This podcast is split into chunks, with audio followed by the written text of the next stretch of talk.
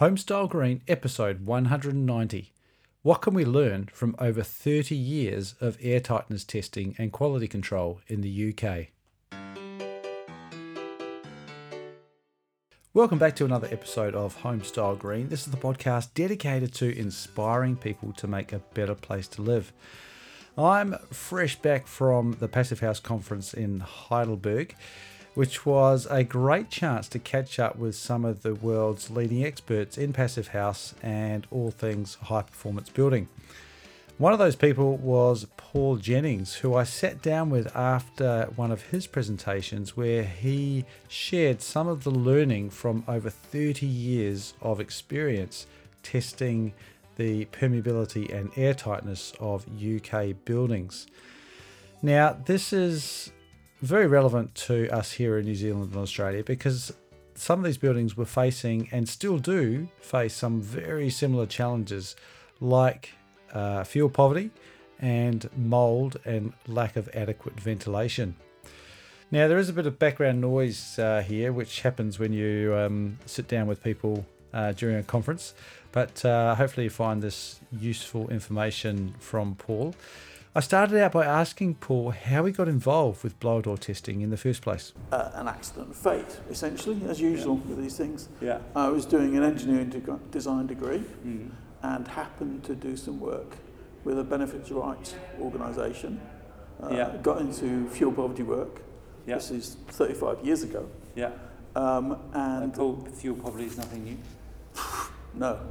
Um, and then uh, had to do a dissertation for my degree and happened to get pushed towards this charity working with fuel poverty and tenants groups in London. Mm-hmm.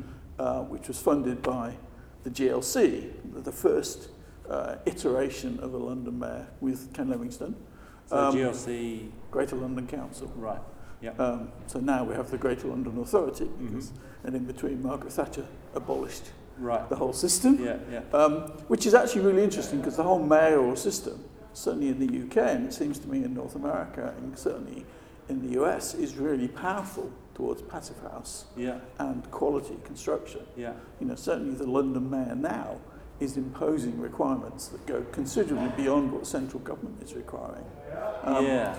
So there's a mechanism that allows for that, for the, local authority to go Well, above. Well, the, strictly, um, there's no mechanism that stops it. Right. The, the UK government, a few years ago, the, the Conservative government said, we're going to ban this, we're going to stop local Mhm. authorities requiring more stringent Yeah. energy efficiency. Yeah. But they never enacted it. It never got through the House of Commons, the- Right. the, Parliament, so it never got enacted. And for a while, everybody was going around saying, oh, we can't do it. They've told us we can't do it. Yeah. Yeah. But then suddenly you say, hang on a sec, they've told us we can't do it, but they haven't done the law, so we can Right. do it. so I think that's, that's another thing. We need to look for those leverage points Yeah. where we can do things. I mean, you know, what I got into fuel poverty work and me and people like me who were getting loads of benefits, additions for people in fuel poverty, Mhm. caused Margaret Thatcher to change the benefit system Right. to make people poorer. You know, because that's what Yeah. that's what conservative people do sometimes, uh, or, or even government people do. Um, but anyway, I got into that, and this charity was funded by the GLC for novel energy technologies. Mm-hmm. So in, in that context, um, you know, 30 years ago, that was air tightness testing. Uh, so they basically paid for us to get equipment from Canada, the Retrotec equipment Yeah. that they make in Canada, well, Canada and the US. Um, and they paid for people from Retrotec to come to the UK to train us. Right. So we basically set up an operation to do air tightness testing. We were out testing social housing in London. You know, we did a lot of social housing. We were looking at mould, condensation, Yeah. Underheating issues. Um, we wrote the first draft proofing specifications for the, the whole, you know, if you like, anti-fuel poverty, how, you know, doing tenants, going to tenants' houses to do draft proofing and airtightness generally. Uh, so we were involved right from the beginning, um, and that's really where it started. So air tightness was part of a whole range of treatments that you were looking at. Yeah. So you're looking at the insulation Yes. as well. Uh, and, Um, and heating and systems and, advice for tenants, Yeah. how to use heating systems. You know, we had um, one of the things that we really enjoyed doing it was called the Tenants Energy Advice Service. We were working with tenants groups Yeah. And essentially, what we were saying is, well, your landlord, your council, your borough council Yeah. usually, says you can only have new uh, storage heaters because Yeah. they're cheap. Yeah. That's what they want. Yeah. But actually, you won't be afford to heat your property Right. because there's no insulation, the windows are single glazed, it leaks like a sieve, etc., etc. So we were basically promoting, um, holi- uh, you know, holistic approach even back then. Yeah. So you know, we were managing improvement projects in not widely because there was a lot of resistance, Yeah. but you know, so you get proper heating, you get insulation, you get new windows, you get draft proofing, and, and that was the key thing, which you get trained to use it Oh, Right. interesting. because okay. I mean we were we were so training the homeowners, training the homeowners. Well, not just Well, the homeowners. because they're not owners, right? No, no, Some of these ten- people ten- are tenants. tenants. But what we found, we had a, we called it, basically came from the barefoot doctors concept. Right. We were working with tenants groups, caretakers, Mm. training them to be able to advise their neighbours and friends Yeah. how to use their heating Yeah. properly. And Who- really, that who, ca- who were the homeowners in these in these Well, instances? uh, mostly social landlords. right. Uh, at that point, it was more local authorities, Right. uh, some housing associations, uh, other not-for-profit organisations. Um, you know, gen- as a general rule, it was in um, social housing. Yeah. Yeah. And we, um, you know, we basically were developing this train. Uh, the, the re- one of the reasons for this was that this was when condensing boilers were coming in in the UK. And we had one project and they said, well, hang on a sec, there's 300 condensing boilers Yeah. been fitted Yeah. and none of them, or one of them, is being used properly. Yeah. Right. Right? Because they don't understand how to yeah, use them yeah. because it was completely Yeah. novel technology. Yeah. Uh, you know, and the, and the um, auditor of the council expenditure saying, you can't spend this money, this extra over, to get Mm. better condensing boilers if you don't get people to use it. Yeah. So we were training their caretakers, we were training people, tenant activists, how to use it and how to train. And how to teach other people. Yeah. Yeah. And we it had the- we great the same with, with split system. Yeah, well, and, and it's come back again. today, We've yeah. seen it. We've seen it Yeah. come back again, 30 years later. With you know, you've got ground source heat pumps, air source heat pumps. Yeah, you've yeah, got yeah. PVs. You've got solar thermal, and the interaction of all of those on some of these retrofits is like mind blowing. Yeah. And, and again, lack of training, lack of information. Yeah. I mean, we piloted. Um, you know, we were doing videos with TV actresses on how to use your heating system. Right. And t- I mean, it was videos. It's before CDs. Yeah. You know, and p- people could play it again and Before again YouTube. and again. Yeah, absolutely. Yeah. YouTube. Yeah. What was YouTube? Well, and, and I guess, yeah, that I mean, that was a significant investment Yeah. back then. To, Yeah. it, anyone can pull out the camera nowadays, but back then, making a video is actually quite a thing. Yeah. Oh, it was. Yeah. Um, how did you know that measuring air tightness was important or even related to fuel poverty? Um, well, I mean, literally, you were going. uh, We were going around these social housing, and we were seeing black mold, condensation. Yeah. we were seeing cold spots, you know, uh, and we were testing it and seeing if it's, it is the leaky building. Right. I mean, it's not, you know, absolutely it's not the only cause, Yeah. you know, because you've got poor insulation, you've got single glazing, you've got thermal bridging, you know, Yeah. which was, again was a concept we didn't really have at that point. Yeah. Um, but it was just, you know, we could do this thing. Yeah. It showed a difference. People could feel, literally feel it with their hand. But at this stage, I, I'm assuming that air tightness testing wasn't really It was a research tool. It was Right. only a research tool. right. Uh, it came into the building regs in the UK in 2002 um, for non-domestic, for larger non-domestic. Right. And then later on, uh, it came into the regulations for sample housing, the Right. next iteration, Yeah. Yeah. So, you know, 2002, but I mean, there were research organisations that had the Electricity Council, Yeah. which is, you know, public sector, Yeah. was doing research Yeah. uh, using blower doors, but they weren't commercial tools. It was basically the Canadian government that funded the development of the door fan equipment as a, you know, robust, not not a research tool, Yeah. as a practical Yeah. tool. Um, out of the lab and into yeah. the into commercial Yeah. reality. So fast forward, you you do this work for Greater London and focusing on fuel poverty, and then and what the, what happens then? You've you've accumulated all this experience now of doing blow door tests. well, that's true. And one of the things that happened, again with the social housing, um, it became clear that replacement windows were causing mold. So if you've upgraded your window, you suddenly start to get mold. I mean, not it's not it's cause and effect, but what the cause is because you've got rid of the drafts. Right. So you've got old, usually steel, uh, single glazed windows that often are very leaky, poorly fitting, poorly maintained in the Mhm. social housing. Mhm. At the same time, you've got quite a lot of concrete construction with wet plaster on the inside of masonry. So the fundamental fabric is Yeah. pretty airtight. You know, Yeah. we had, um, we call them H blocks because of the footprint, the shape in Right. Hackney Yeah. in 1990s Yeah. to achieving airtightness of two and three. Yeah.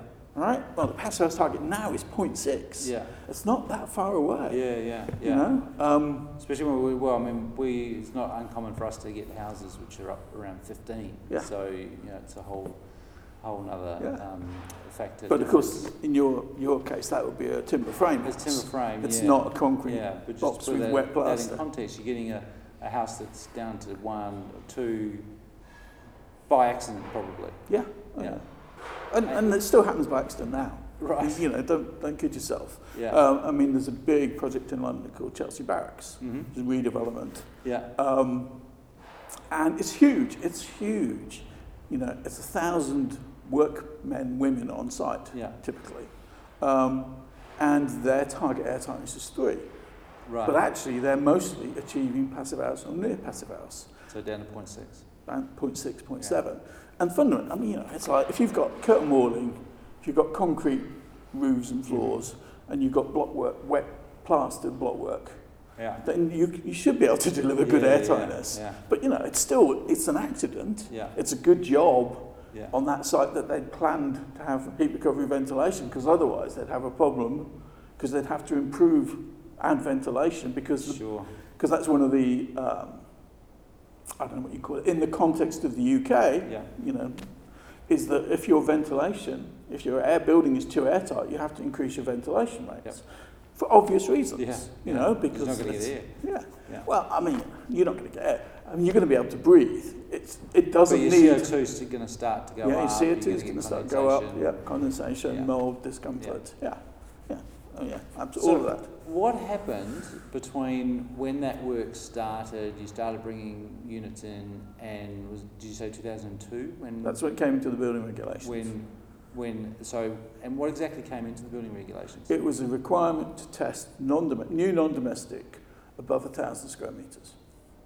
Okay, so commercial, Commercial. and industrial Yeah. buildings had, had to be tested. Yeah, and the, the first change was dropping that down to 500 and sample testing of housing, uh, and they started dropping the standards, you know, making it Right. instead of having a backstop of 10, Yeah. uh, which is their permeability rather than their changes, different units, um, it started, you know, coming down to seven. So that yeah. So it and was that forecast was that um, projected to the industry to say that's where we're going, or did they just start adding things? Oh no, they have a whole process of risk evaluation of uh, impact of these changes. So there's Right. a whole consultation Right. process Yeah. that goes on to varying extents. So that mean- initial introduction though didn't have a uh, performance benchmark. It was just you just got to test the building. It didn't It, no, it had a target. The maximum was always set at 10. oh, for a so you long had, time. Oh, okay. Uh, So it but the thing was- 10. In fact, you had to achieve 10 on any new building. You just didn't have to test it. Right. So I remember at the time, the, the Building Services uh, Institute was saying, well, can you go and look at a building and say it will achieve 10? Right. And, Right. and I was saying no. And I I can, think I can go and look at it and tell you if it won't achieve 10, probably. yeah. But in order to know, Which is you've quite got to test common. it. I mean, I mean, we have part. If you dig deep enough into into our building code, there are somewhere there are some numbers with, of like flow rates and things Mm. like that, but no one ever tests them. There's just an assumption somewhere that it'll happen if you do certain things. Um, so where is it at now? What's the current regulation? Well, the current regulations are being reviewed right now. Mm. Uh, building regulations in the UK, Part L is energy, hmm uh, Part F is ventilation. They're both under review, Yeah. allegedly to be issued for consultation by Right. August. Right. Yeah. But no one's holding their breath at the moment uh, because suddenly the UK government seems to have decided it is, it is urgent. Right. Uh, Amongst all the other things it's dealing with right now. uh, yeah, well, there's other wasting its time on Brexit. Yeah, yeah. but so prior to that, what where are the standards at? at the Oh, well, for, for a very long time, the backstop was 10.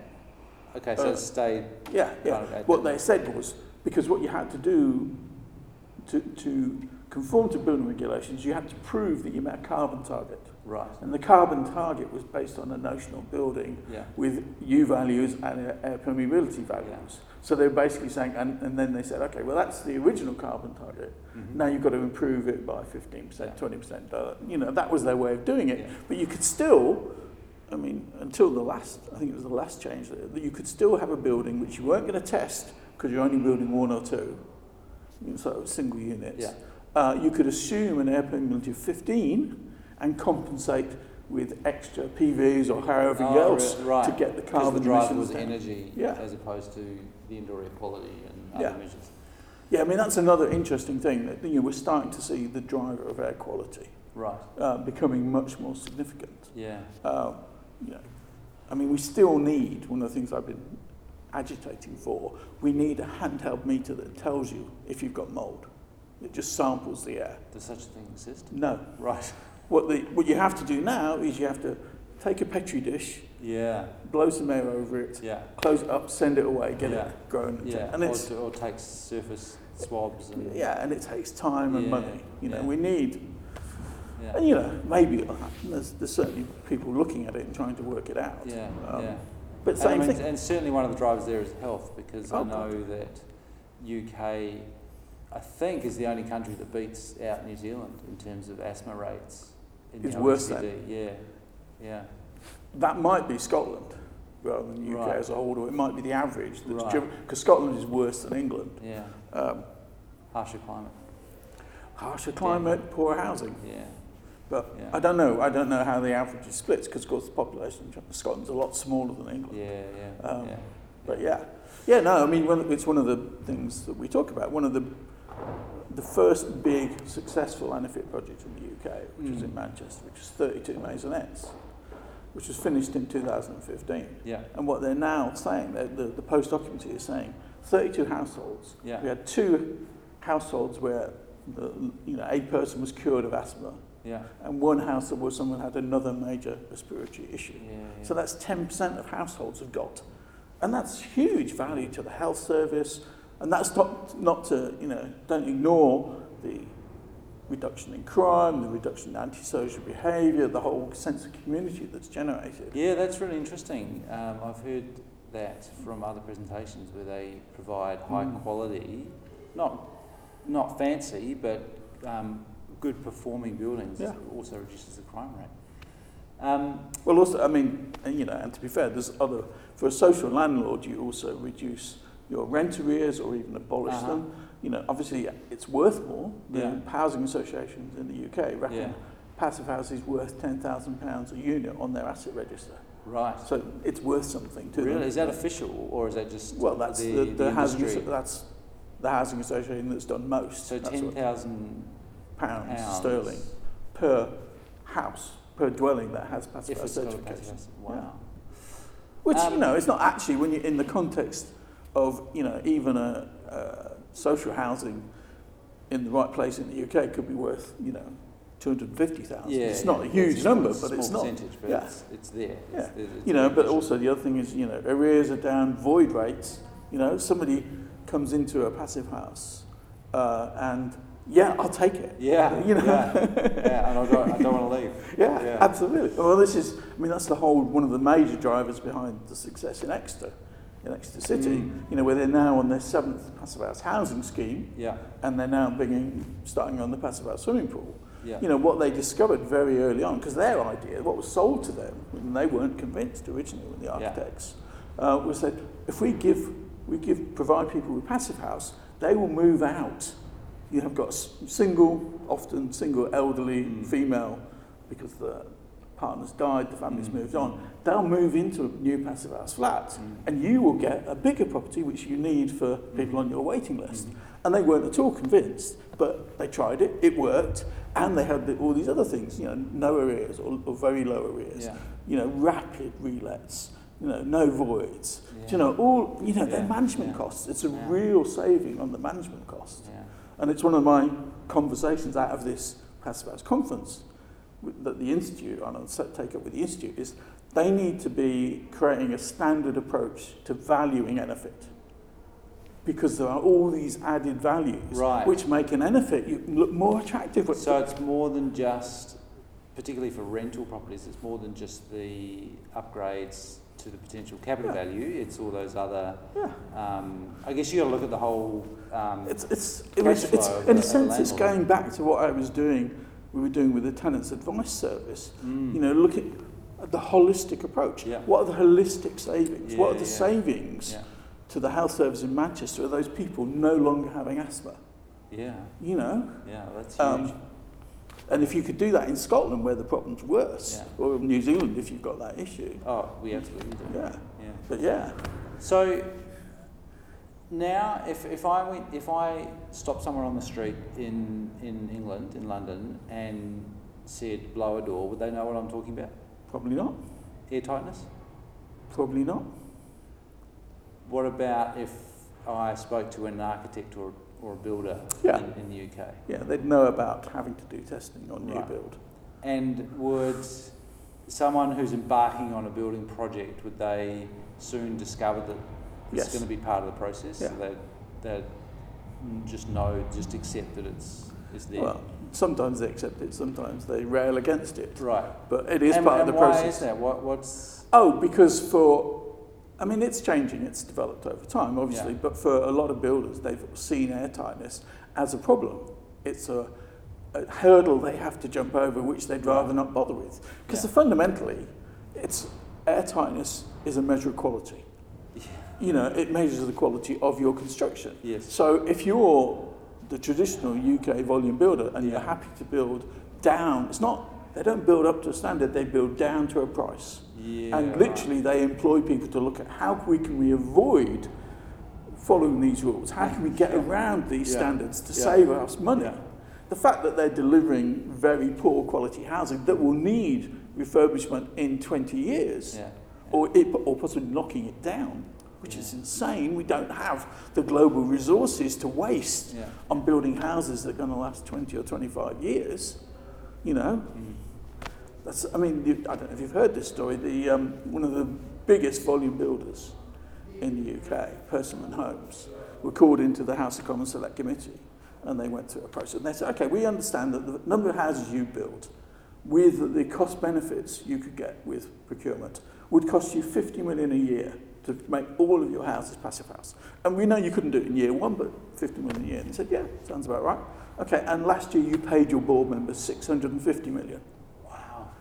And it's like, where do you, how can you ever defend that? I don't think you can defend that. Wow. Yeah. And that's, you know, it's like just the greed, Mm. the commitment to profit, profit and personal wealth rather than serving the community. shareholders rather than stakeholders. Well, not even the share. I mean, do the shareholders know that their board members got that much money? Yeah. Right. Even, I mean, they must do because it's in the reports, but do they pay Yeah, any attention? yeah. So, yeah, it's obviously a, a bit of a political hot potato as well, but it's basically established now. Blow door testing, air tightness is, is established as part of the process, as part of the building process, and people um, there's an industry built up around it. Now you've got ATTMA and and the work that they're doing, and just more knowledge in the industry. Yep. So where where to from here? Where do you see things going in the world of blower door and air tightness? Um, who knows is the fundamental. I mean, really, it's the whole Extinction Rebellion thing. Mm-hmm. The UK Parliament, not the government, has said yes, it's a climate emergency. Mm. You know, and how do you respond to that? Uh, maybe you're heading your sand in the sand, probably, Yeah. but you know. Yeah. Um, so that could, I mean, certainly there seems to be an urgency in the UK about changing the building regulations. yeah. And one of the things that's likely to be in there is more onerous air tightness, um, and we hope an end to sample testing.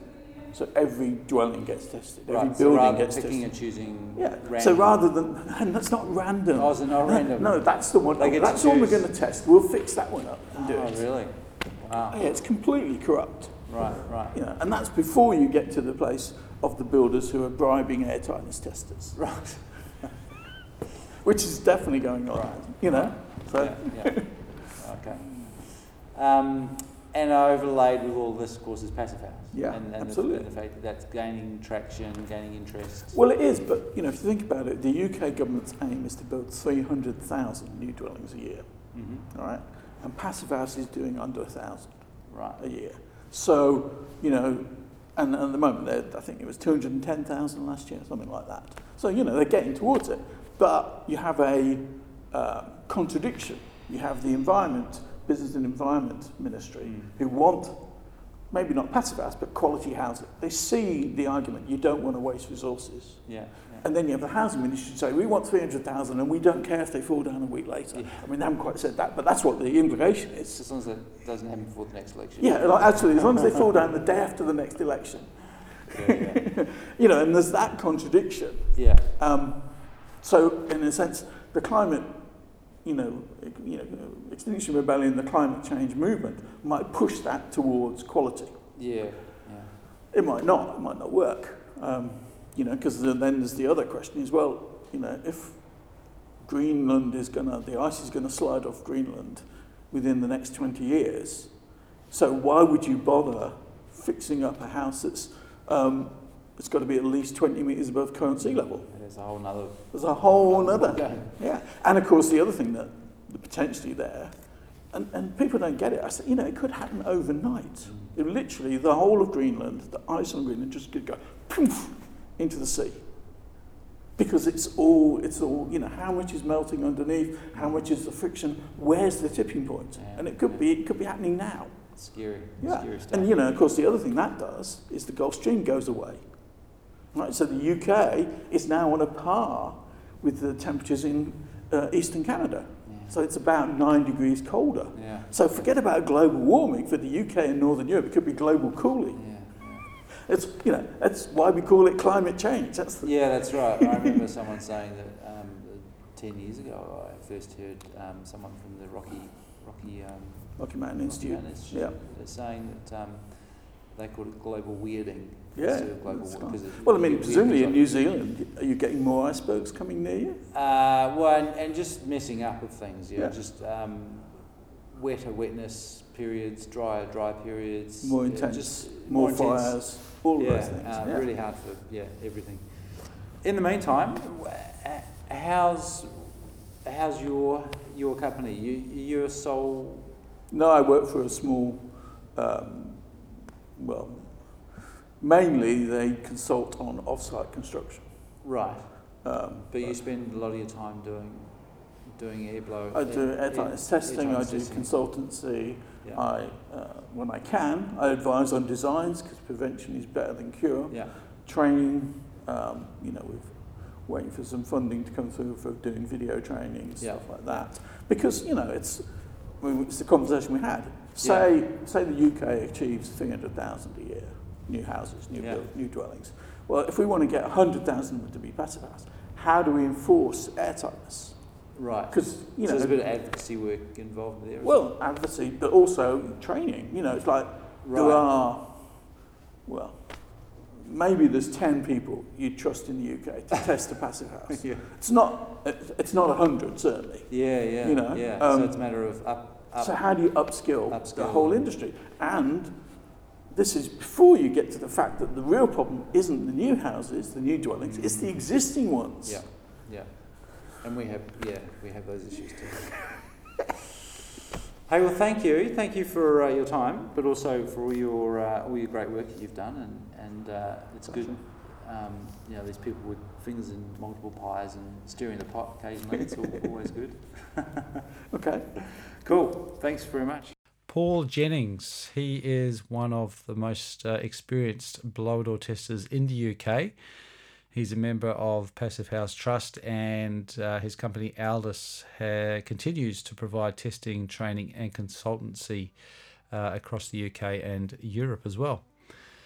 If you would like to become a blow door tester and test the quality of your own designs or your own building, or perhaps even provide services similar to Paul, where you can be a consultant and, and provide air tightness uh, testing officially on projects, then uh, ProClimate is starting to provide that training. So I'll put some links in the show notes. Uh, head on over to homestylegreen.com forward slash 190 for the show notes on this episode.